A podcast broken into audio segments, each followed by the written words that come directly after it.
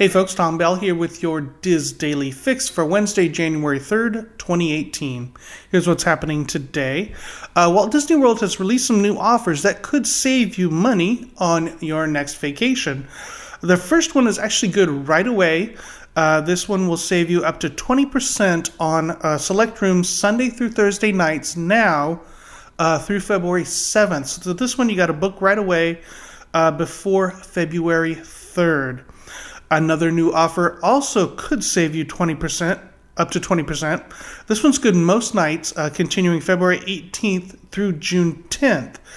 Plus, if you upgrade this offer to include at least a five day park hopper ticket, they will throw on an additional day for free. Uh, this one, uh, let's see, if you uh, you can book, you need to book it by March 7th if your stay is before April 14th, and you need to book by April 7th if you are staying before June 10th. Uh, there are other new discount offers as well, and there's a few restrictions on both of those discounts. So head over to the discounts page at wdwinfo.com or contact our friends at Dreams Unlimited Travel for more information. Uh, in other news, cold weather in Orlando continues to affect Walt Disney World pools and water parks.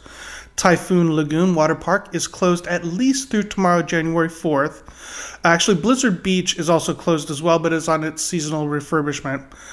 All, all Walt Disney World pools are closed today. Uh, hot tubs, though, remain open. Pools are expected, however, to reopen tomorrow. Uh, in addition, the Fairy Tale Fireworks, a sparkling dessert cruise that was set for Friday, has been canceled. And the Spirit of Aloha show at the Polynesian Resort has canceled both the 515 and 815 performances through Friday, plus the 815 show on Sunday. We will keep an eye on all of those closures, closures for you and continue to let you know what's going on there. Finally, today, the important news. Uh, the Walt Disney World fan community lost its collective minds last August when the Festival of Fantasy Parade at the Magic Kingdom was moved to 2 o'clock instead of 3 o'clock, which has been the traditional starting time for the 3 o'clock parade. We are happy to report that all is right with the world and the parade is back at 3 o'clock where it apparently belongs. Today's featured article on the DIS is from Eric Ring, who talks about his experience, his experience ordering and having groceries delivered to his room. In his article, using Instacart and saving money by eating in at Walt Disney World. You will find this article and more at wdwinfo.com. Trending on the DISboards today is a thread from poster Beat Bete, who's analyzing the cost of a Walt Disney World vacation for a family with a wide range of ages based on how much time they were actually spent enjoying the parks.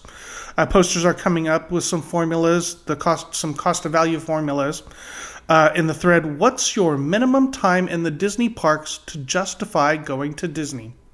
You will find that, of course, at the Theme Parks, Attractions, and Strategies forum at disboards.com.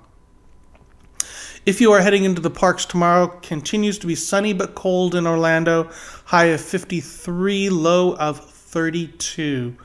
Uh, mostly sunny in Anaheim tomorrow, high of 75 with a, and a low of 53.